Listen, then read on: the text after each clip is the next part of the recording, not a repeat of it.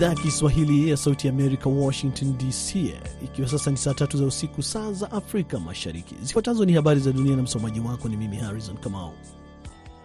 Rais wa zamani wa Marekani Donald Trump leo amefika mbele ya mahakama moja ya serikali ya Florida ili kusikilizwa kwa faragha kuhusu kesi dhidi yake, akituhumiwa kushikilia nyaraka za siri za serikali.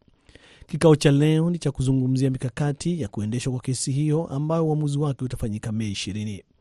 Trump anakabiliwa na kesi kadhaa za uhalifu akituhumiwa kuhifadhi nyaraka muhimu za serikali kwenye makazi yake ya kifahari ya Mar-a-Lago, Florida, pamoja na kuzuia maafisa wa FBI kuzichukua. Jaji Eileen Cannon anasikiliza hoja kutoka kwa mawakili wa Trump nyakati za asubuhi, wakati akisikiliza waendesha mashtaka nyakati za dhuhuri. Trump na msafara wake wanasemekana kuwasili kwenye mahakama hiyo muda mfupi tu baada ya saa tatu za asubuhi. Kampuni ya Marekani ya uchimbaji madini inayomilikiwa na bilionea Robert Freeland ya High Power Exploration Incorporated au HPX imesema leo kwamba imetia mkataba na serikali ya Liberia pamoja na kampuni ya Guma Africa Group ya kujenga reli pamoja na barabara zitakaounganisha taifa hilo na Guinea. Kulingana na taarifa HPX, miradi hiyo kwa jina Liberty Corridor inatarajiwa kuunganisha eneo hilo la Afrika Magharibi na masoko ya kimataifa, ikitarajiwa kugharimu kati ya dola bilioni tatu na tano za Kimarekani. Guma Africa inaongozwa na mfanyabiashara wa Afrika Kusini Robert Gumede. Mradi huu unajumuisha njia ya reli kuanzia wilaya ya Nimba nchini Guinea hadi kwenye bandari mpya ya kina kirefu nchini Liberia. Hata hivyo, taarifa iliyotolewa haijatoa muda uliowekwa wa kukamilika kwa mradi huo. Unaendelea kusikiliza idhaa ya Kiswahili ya Sauti Amerika moja kwa moja kutoka Washington DC. Mashambulizi ya anga ya Israel mapema leo yamedondosha makombora kwenye mji wa Rafa na kuua takriban watu sabini kulingana na maafisa wa afya wa ukanda wa Gaza, ambao tayari kuna takriban wakazi milioni 1.4 waliotoroka kutoka maeneo mengine ya Gaza ili kuepuka mapigano. Wakazi wanasema wameshuhudia makombora yakidondoka karibu na kambi ya wakimbizi pamoja na makazi ya watu pamoja na misikiti. Jeshi la Israel kwa upande wake limesema kwamba lililenga ngome za magaidi ndani ya Rafa na kwamba wakati wa operesheni hiyo wamefanikiwa kuokoa mateka wawili wa Israel wenye asili ya Argentina waliokuwa wanashikiliwa na wanamgambo wa Hamas. Waziri mkuu wa Israel Benjamin Netanyahu amepongeza operesheni hiyo akisema kwamba taifa lake halitapoteza nafasi hata moja ya kurejesha mateka walioshikiliwa na Hamas katika ukanda wa Gaza. Shinikizo la kijeshi hadi ushindi ndilo pekee litakalopelekea kuachiliwa kwa mateka wote, amesema Netanyahu. Zaidi ya miezi minne ya mapigano pamoja na amri za kuondoka kwa wakazi kutoka Gaza zimewasababisha Wapalestina wa kanda hiyo yote kuhamia upande wa kusini, wengi wao wakiishi kwenye makambi ya Umoja wa Mataifa yenye misongamano mikubwa karibu na mji wa Rafa. Rais wa Marekani Joe Biden leo Jumatatu amekutana na kufanya mazungumzo na Mfalme Abdullah wa pili wa Jordan kwenye White House mjini Washington juu ya suala la kuachiliwa kwa mateka waliopo Gaza pamoja na kuongezeka kwa wasiwasi kutokana na operesheni za kijeshi za Israel kwenye mji wa bandari wa Rafa. Hicho ndicho kikao cha kwanza cha washirika hao tangu kuuawa kwa wanajeshi watatu wa Marekani mwezi uliopita kwenye shambulizi la droni katika kituo kimoja cha kijeshi cha Marekani nchini Jordan. Biden alilaumu wanamgambo wa kihudhi wanaoungwa mkono na Iran kwa shambulio hilo, likiwa la kwanza dhidi ya Marekani nchini humo baada ya miezi kadhaa ya mashambulizi kutoka kwenye makundi kama hayo dhidi ya wanajeshi wa Marekani kote Mashariki ya Kati. Mkutano wao umefanyika wakati Biden na washauri wake wakijitahidi kuitisha sitisho lingine la mapigano kati ya Israel na Hamas ili kuruhusu kupelekwa kwa misaada ya kibinadamu huko Gaza pamoja na kuachiliwa kwa mateka wa Israel wanaoendelea kushikiliwa. Jeshi la Tunisia leo limesema kwamba takriban wahamiaji 17 waliokuwa kwenye boti wakielekea Italy hawajulikani walipo, kwa mujibu wa shirika la habari la Reuters. Miongoni mwa wahamiaji hao ni mtoto wa umri wa miaka mitano aliyekuwa kwenye boti hiyo ya uvuvi iliyotokea Bazet, kaskazini mwa Tunisia wiki iliyopita. Afisa wa kijeshi kwa jina Hosem Edin Jebabli amesema walinda bahari wakishirikiana na jeshi la wanahewa wameanza operesheni ya kusaka wahamiaji hao kwa kutumia helikopta. Hizo zilikuwa habari za dunia kutoka Washington DC. Jina langu Harrison Kamau.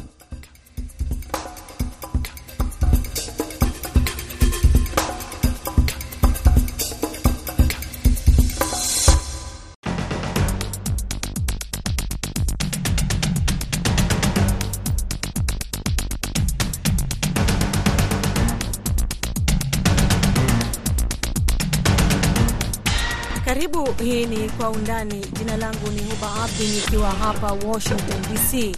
Leo tunaangazia taarifa kuhusu watoto ambao nchini Sudan wako hatarini kukabiliwa na utapia mlo wa hali juu kwa mujibu wa shirika la UNICEF, na katika sehemu ya pili tutajadili licha kuongezeka kwa ukosoaji, waziri mkuu wa Israel Benjamin Netanyahu ametetea azima yake kuanzisha operesheni za kijeshi za ardhi huko Rafa. Huo ni mji wa mpaka ambao hivi sasa unawahifadhi zaidi ya wa Wapalestina milioni moja ambao wanasema hawana kwingineko pa kwenda.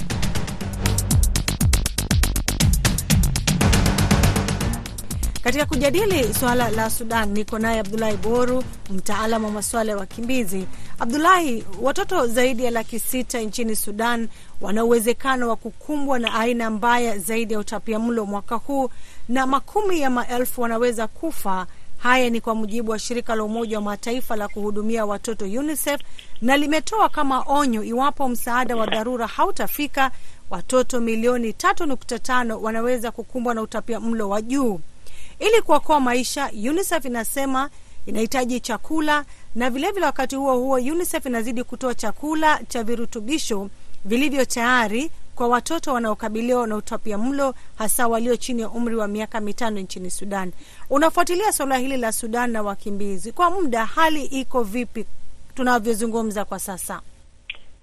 Shukran Uba, pengine tuchukue za nyuma ndipo tuweze kupata Uh, taswira pana zaidi ndiposa tutawarejelea hali ambayo inawakumba watoto, jambo ambalo ni la kukatisha maini. Kimsingi ni kwamba sasa mwezi wa nne mwaka huu uh, itakuwa ni mwaka mmoja tangu vita vya nchi ya Sudan ilipoanza. Hivi ni kumaanisha sasa katika kipindi cha miezi minane vita hivi vimekuwa vikiendelea kati ya kundi la la RSF linaloongozwa na bwana Dagalo na kundi la jeshi linaloongozwa na Jenerali Burhan.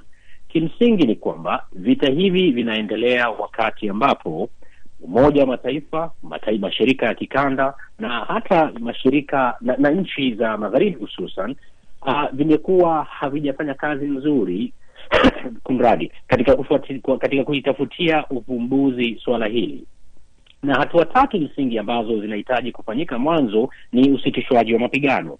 Juhudi za kujaribu kufanya hivi havijafua dafu kwa kuwa hatua nyingi tu uh, kundi hili mbili ambazo zinazo zinazozozana na wale ambao wanaunga mkono wamekataa kuafikiana. Kingine ni kwamba vyakula vya misaada kama havitaweza kuingia, hii itakuwa ni vigumu zaidi, maanake vita ilianza msimu wa upanzi. Msimu wa upanzi mwingine umekuja na tunaelekea msimu wa kuvuna, na kama watu hawajapanda hakuna kitu watakachovuna. Vyakula vya misaada haviingii. Na ya tatu ni uwajibishwaji. Kwa hiyo ukichukua muktadha huu kwa upana na kwa undani na ukiangazia watoto, basi utakuta kwamba watoto sasa ndio wanaathiriwa zaidi kwa kuwa hakuna vyakula vya kutosha.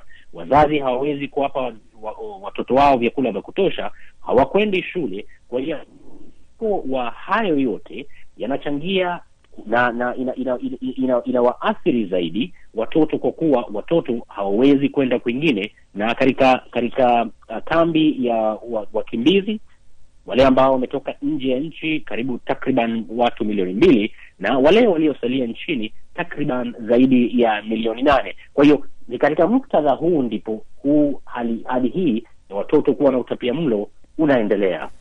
Nam Abdulahi, vita vya miezi kumi nchini Sudan kati ya vikosi vyake vya kijeshi na kikosi cha msaada ule wa RSF vimeharibu miundombinu ya nchi hiyo na kuweka maelfu ya watoto katika hatari, huku mamilioni ya watu wakihama makazi yao ndani na nje ya nchi. Je, suala la Sudani limesahaulika vipi licha ya vita hivi kuonekana kuwa mbaya tangu kuanza kwake?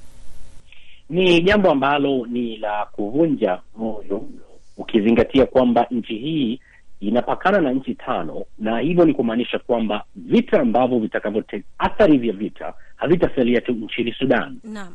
Kwa, kwa hiyo itaweza kuathiri mataifa mengine tu. Nikitolea tu mfano, kufikia sasa zaidi ya watu elfu mia tano wengi wao wakiwa raia wa kutoka nchi ya Sudan Kusini. Wengi wao ni watu ambao walihama vita nchini kwao Sudan Kusini, wamerejea nyumbani. Hii inavunja moyo tu, sio tu eti kwamba Sudan imesaulika na mataifa ya magharibi, wengi wao ambao misaada pamoja na kuwa na uzito wa kidiplomasia na kisiasa.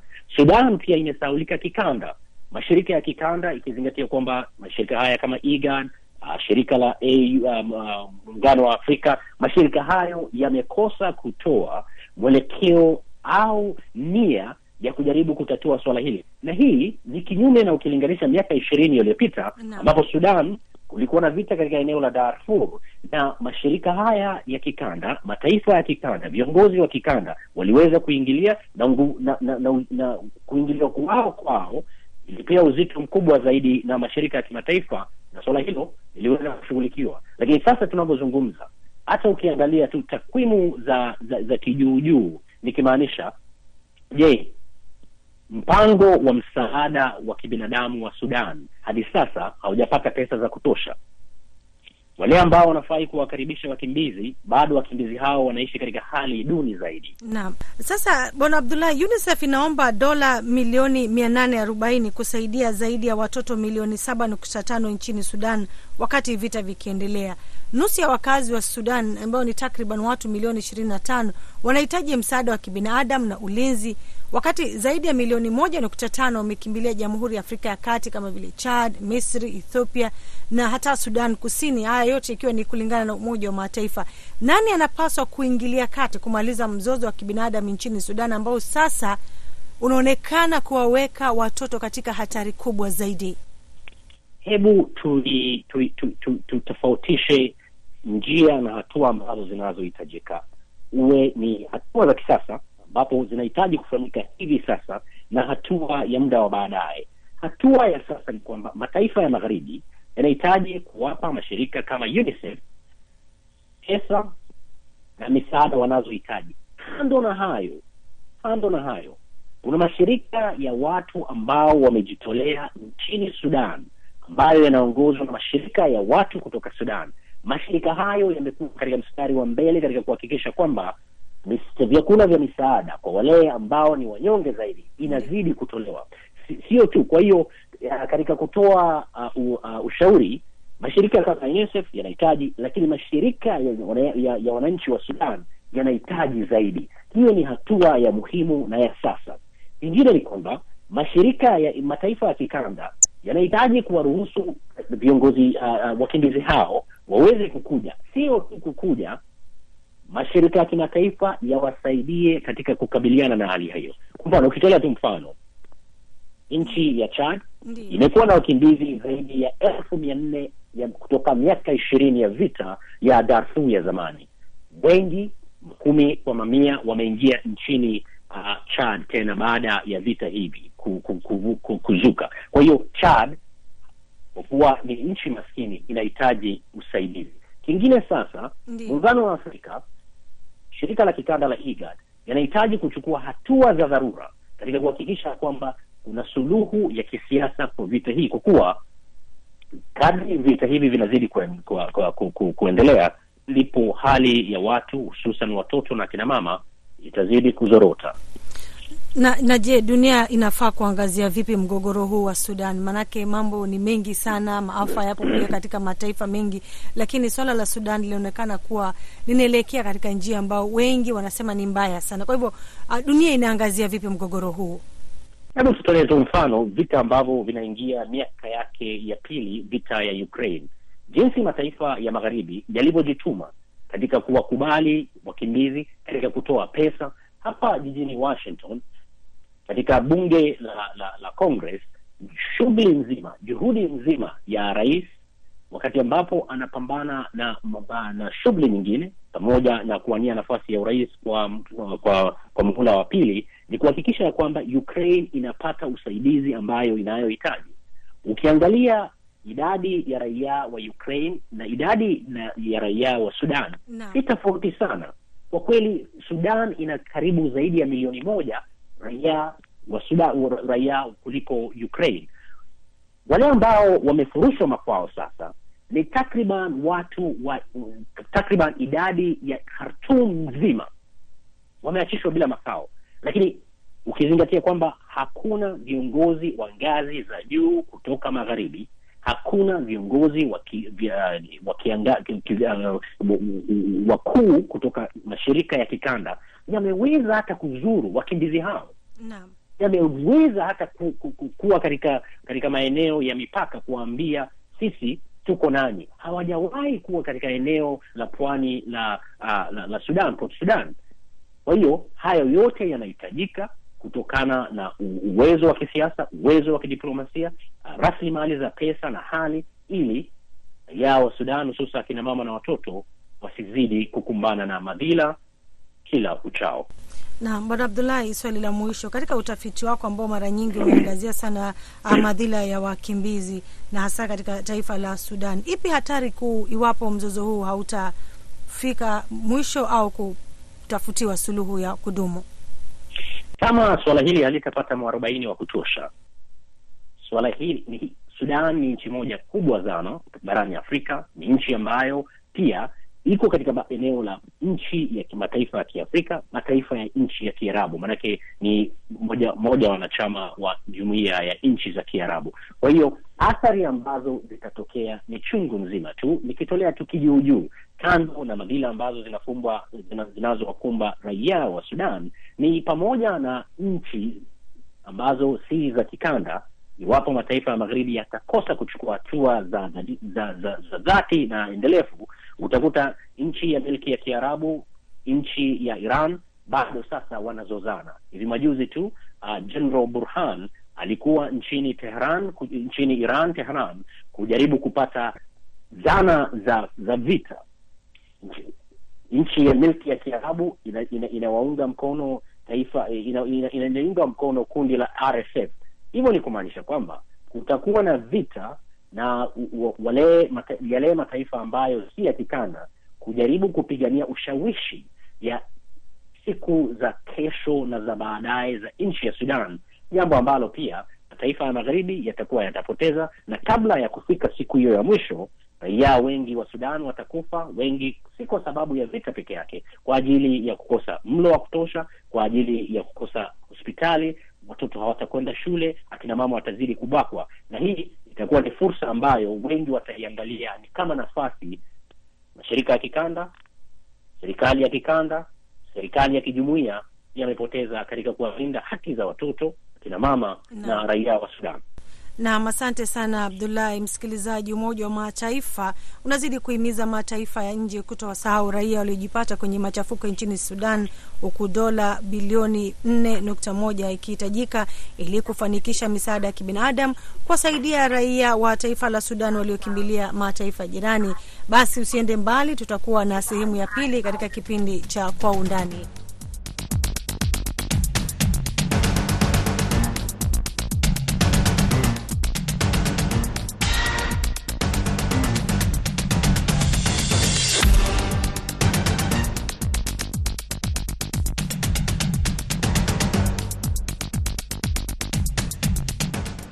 Basi karibu tena msikilizaji, hii ni awamu ya pili ya kipindi cha Kwa Undani.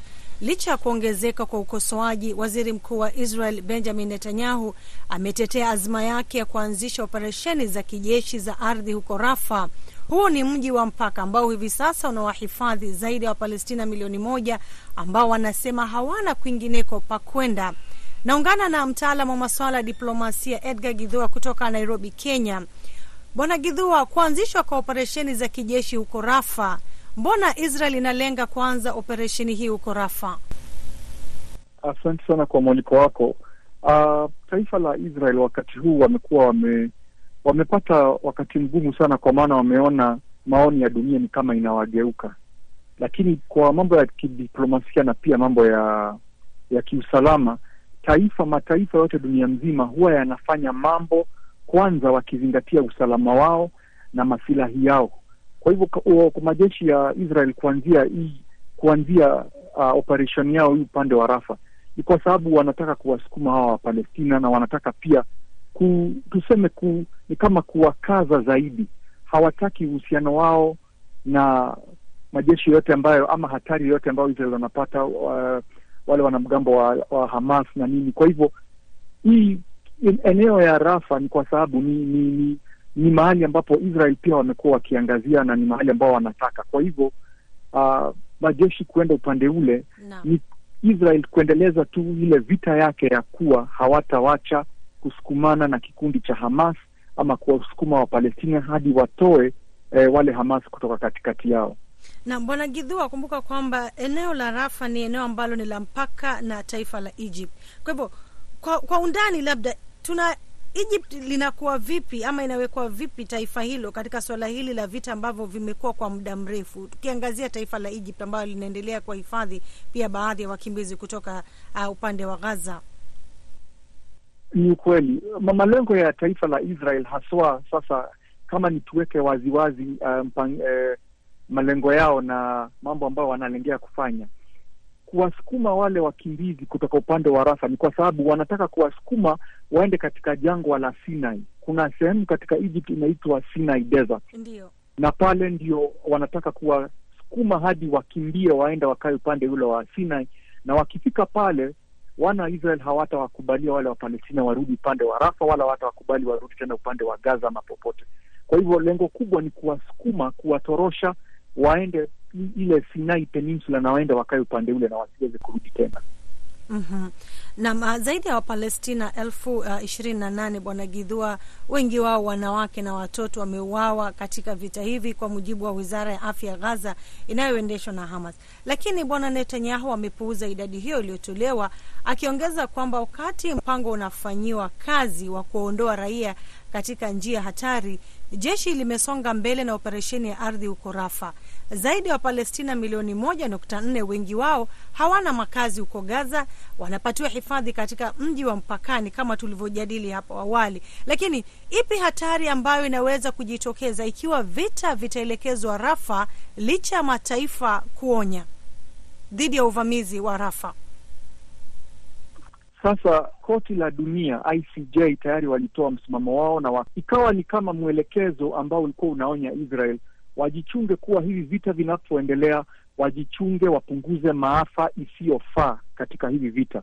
Tayari hivi vita vikiendelea upande wa Rafa na operesheni ikiendelea vile, huenda ikawa kuwa kuna maafa mengine yanaenza- ya- ya- yataenda yakatokea, na haswa hii itafanya hata hili koti la ICJ litoe msimamo mkali ama lishutumu taifa la Israel kwa ukali. Swali kubwa ambalo tunajiuliza ni kuwa kama taifa la Israel litaweza kusikiza ama uh, maelekezo ya, ya hili koti la ICJ. Jambo la pili, kumbuka taifa la Amerika linaunga mkono ukubwa uh, taifa la Israel. Unaposhutumu Israel uh, unashutumu usaidizi unaotoka katika taifa la Amerika. Amerika ina ina nguvu zaidi, ina nguvu zaidi upande wa kivita, upande wa kidiplomasia, ina ushawishi mkubwa.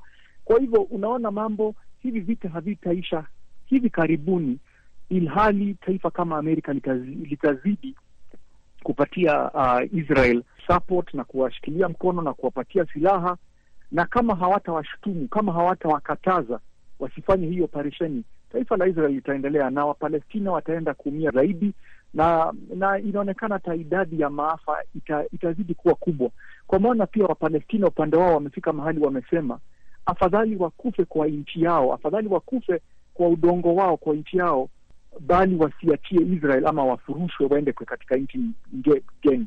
Kwa hivyo pale tunakuta tuna jambo ngumu, kuna changamoto kubwa sana pale. Pande zote mbili, hakuna pande ambayo inataka kushuka chini, Mhm. na maafa mengine huenda yakapatikana. Naam, ah, Bwana Gidhua, kumekuwa na majaribio ya kusitisha vita, mazungumzo ambayo yameendeshwa na wakuu wa mataifa mengi. Je, mazungumzo ya kusitisha vita yameonekana kufeli? Labda kwa mtazamo wako, ni mambo gani ambayo yamesababisha mazungumzo haya kufeli? Maanake ni mataifa mengi ambayo yameonekana kupinga yale ambayo yanaendelea katika mataifa hayo ya Afri ya Mashariki ya Kati. Mara nyingi huwa tunasema katika kidiplomasia, tukifika makubaliano ama mazungumzo, ili mazungumzo yawe ya kufaa, ni lazima pande zote mbili matakwa yao yaangaliwe. Shida tuliyo nayo wakati sasa ni kwa sababu Israel hawataki kuwaona wale Wapalestina pale. Wapalestina hawataki kutoka Gaza, hawataki kutoka West Bank, hawataki Rafa. Wanasema hii ni taifa yao, hii ni nchi waliachiwa na mababu, na mababu zao. Kwa hivyo utakuta katika upande wa dini, katika upande wa kisaikolojia na katika utamaduni wao, pande zote mbili zinaamini hii hii nchi ni yao, kwa hivyo hawako tayari kusikiza mwenzake mambo ya ondoka eneo fulani enda eneo fulani. Jambo la pili, Wapalestinian hadi wa leo wamekuwa wakisema wapatiwe, watengewe na wapatiwe taifa lao eh, wapewe taifa lao rasmi la Palestina, na tayari wana serikali yao ambayo iko chini ya mwongozo wa PLO.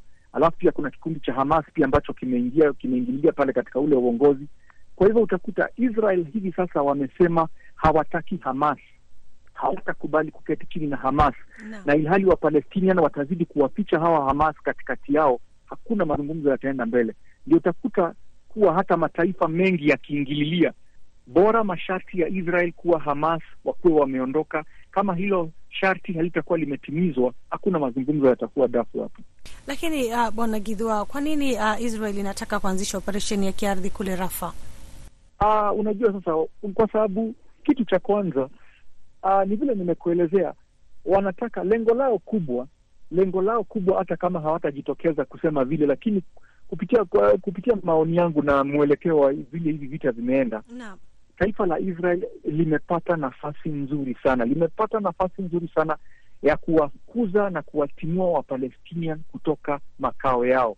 Wangekuwa wamewachiwa kitambo, wangekuwa wamewafurusha, wamewaondoa hizo eneo zote kutoka Israel, wamewasukuma warudi kule, waende kule Lebanon, waingie Misri, wapotelee Siria waingie katika hizo nchi za Uarabuni huko. Taifa la Israel ilibaki likiwa la Wayahudi peke yao. Sasa hivi vita vya Hamas walipo, walipoanzisha hivi vita na, walipatia taifa la Israel nafasi nzuri sana ya kutekeleza mambo ambayo walikuwa wameiweka ndani yao, na, na jambo la kwanza ni kuwaondoa Wapalestina kutoka nchi yao, kuwafurusha na kuwafukuza kabisa. Kisababu kinachotumika wakati huu ni kuwa kikundi cha Hamas kiko pale, lakini hata Hamas wakiisha, vita havitaisha kati ya Palestine na Israel. Baada ya miaka mingine mitatu kutakuwa na kisababu kingine. Hivi vita havitaisha hadi Israel iwaondoe Wapalestinia kutoka taifa la Israel, iwasukume kule Sinai, Egypt, iwasukume Lebanon, iwasukume Uarabuni, watoke wawachie ile taifa likiwa la Wayahudi peke yao. Hiyo ndio lengo, bila ku, bila bila bila kupita njia kando kando. Hiyo ndio hiyo ndio lengo kubwa ya taifa la Israel. Lakini kwa mtazamo wako, ikiwa ndio swali la mwisho, bwana Gidhua, waona ipi yaweza kuwa ndio suluhu ya kudumu kwa mataifa haya mawili ambayo yamekuwa kwa mzozo kwa muda mrefu? Suluhu ambalo iliyoko ni, ni suluhu ambayo mataifa mengi katika dunia wanapingana nalo. Ni suluhu la kuwe na mataifa mawili kando, na ni kitu kilikuwa kimeibuniwa hapo. Watu walikuwa wameketi chini na wame, wamekuja na hilo jambo, na ni wazo nzuri. Taifa la Israel libaki pale na taifa la Palestine wapatiwe wa, wa, wa, wapatiwe recognition yao na pia wawe taifa na wajiunge na jumuiya ya mataifa mengine duniani kote lakini Israel, Amerika na mataifa mengi katika uh, Uropa hawatakubaliana na hayo, wanapinga vikali. Kwa hivyo suluhisho ni kuwa mataifa hawa watu wanajuana, hawa watu ni mandugu. Tukiingia katika Bibilia ama tu, uh, Ukristo ama katika Waislamu tunasoma hawa ni watoto wa uh, baba mmoja Ibrahim. Kwa hivyo wanajuana na wameweza kuishi pamoja miaka mingi. Hii ni shida wanaweza tatua wakikubali tu Israel, wakikubali tu hawa ni ndugu zetu, wacha wakuwe na nchi yao tofauti, na Amerika iunge mkono mswada huo, utako huu mzozo utaisha. Vita havitaisha kabisa, lakini tutaanza kuona mwangaza hapo mbele, kwa, kwa maana sasa itakuwa kila taifa inalinda mipaka yake na kuna sheria za za kidunia za international law ambazo zitalinda kila mtu, lakini hiyo ndio suluhu, kuwe na taifa mbili pale. Lakini hilo ni suluhu ambalo kila wakati likifika pale, Amerika wanapinga, Israel wanapinga na mataifa mengine yanapinga. Kwa hivyo kunakuwa na mzozo mkubwa. Mtazamaji, nakamilisha awamu ya mwisho ya Kwa Undani. Umekuwa nami Huba Abdi, kwa heri.